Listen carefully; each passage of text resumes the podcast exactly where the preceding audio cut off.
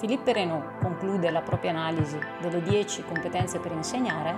affrontando il tema del gestire la propria formazione continua.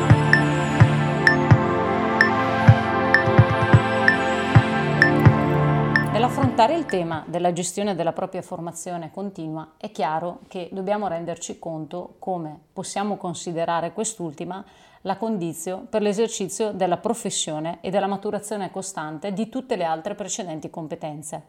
Perché è chiaro che la formazione, che potremmo definire una formazione permanente, è indispensabile per una professione come quella del docente, anche perché il docente vive il proprio contesto di appartenenza e quindi deve necessariamente tenere conto che è un contesto in continua trasformazione.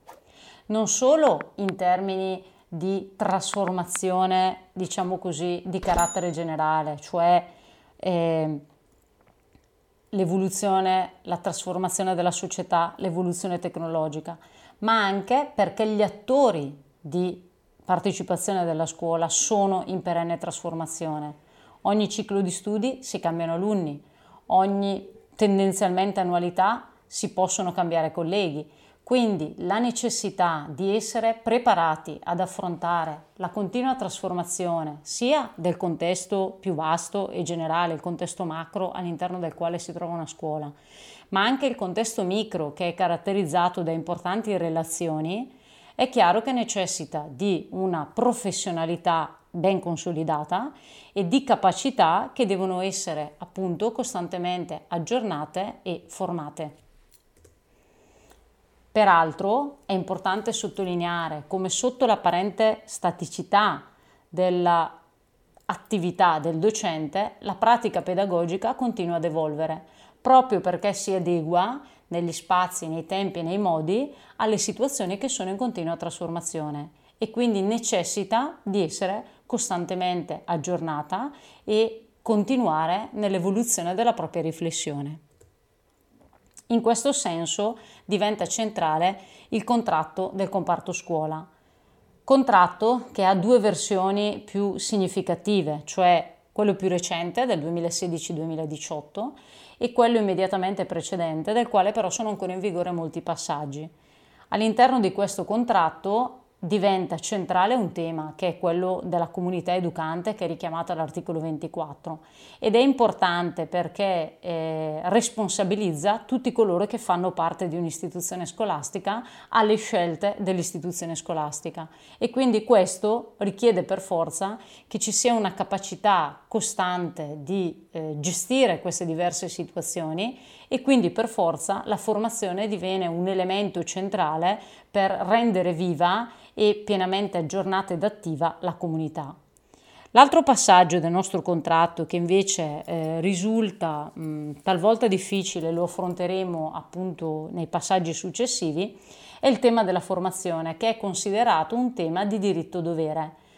e quindi che presenta il diritto del lavoratore di poter eh, partecipare alla formazione, ma anche il dovere della scuola a riconoscergli i permessi dovuti. Filippo Renault analizza i seguenti aspetti. Sapere esplicitare le proprie pratiche didattiche, redigere il proprio bilancio di competenze e il proprio programma personale di formazione continua, negoziare un progetto di formazione comune con i colleghi, coinvolgersi in compiti su scala di un ordine di insegnamento o del sistema educativo e infine accogliere, accogliere i nuovi colleghi e partecipare alla loro formazione. Analizziamo più nel dettaglio ciascuno di questi punti. Sapere esplicitare le proprie pratiche didattiche. L'abbiamo messo in evidenza nell'analizzare anche diverse altre competenze di Philippe Renault, come l'elemento di riflessione sia di fondamentale importanza per la professione docente, perché riflettere sulle proprie scelte, sulla propria progettazione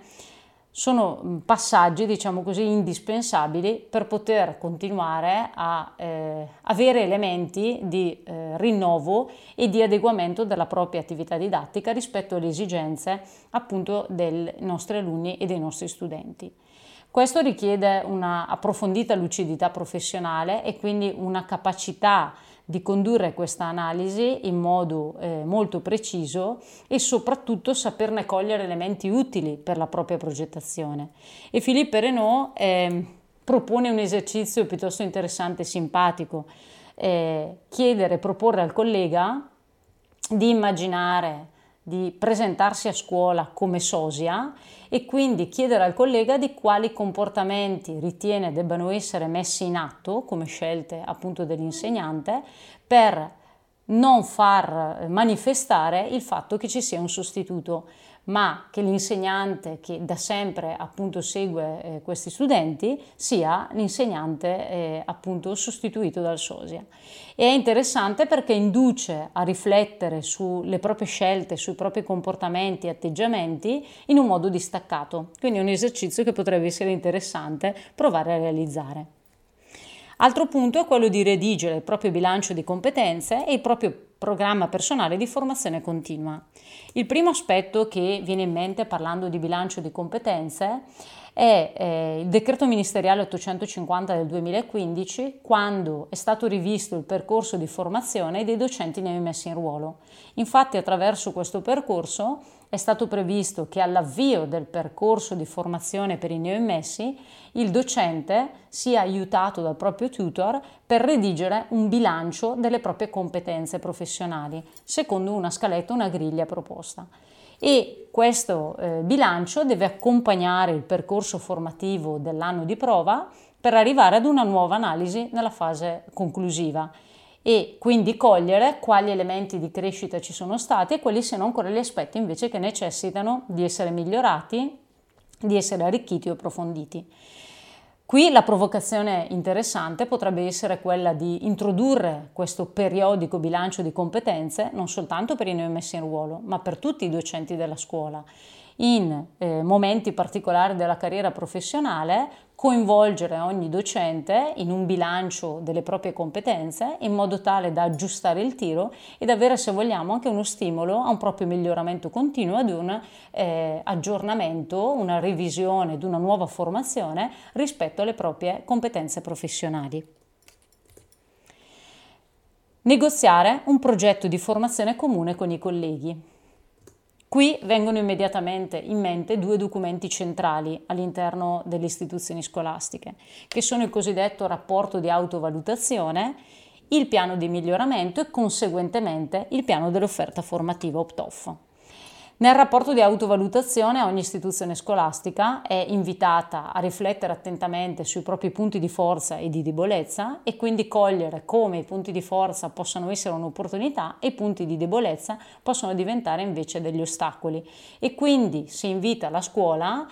attraverso questa analisi a chiarirsi quali siano le azioni da mettere in campo per migliorare i propri punti di debolezza e quindi superarli e far leva sui punti di forza perché diventino un traino, un elemento positivo nel processo di miglioramento continuo.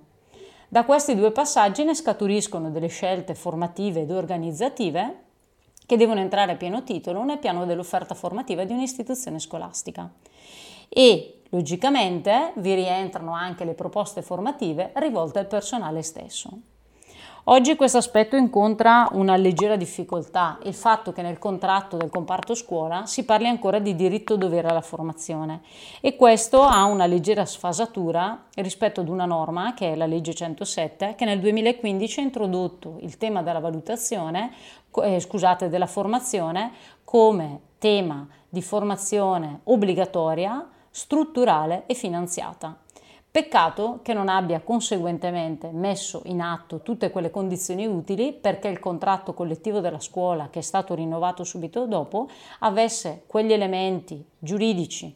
normativi ma anche economici che consentano di poter veramente vedere riconosciuta la formazione come un dovere per tutto il personale della scuola, ma anche un diritto pienamente esercitabile e in questo senso mi riferisco alla carta del docente, quindi quel finanziamento che solo il personale di ruolo e solo il personale docente riceve a seguito della buona scuola, che sarebbe utile che diventasse piuttosto un finanziamento volto alla formazione di tutto il personale della scuola, quindi non solo chi è di ruolo e non solo il personale docente, ma tutto il personale della scuola e soprattutto consenta ad ogni istituzione scolastica, con la piena partecipazione di tutti gli organismi collegiali, di decidere quali siano i percorsi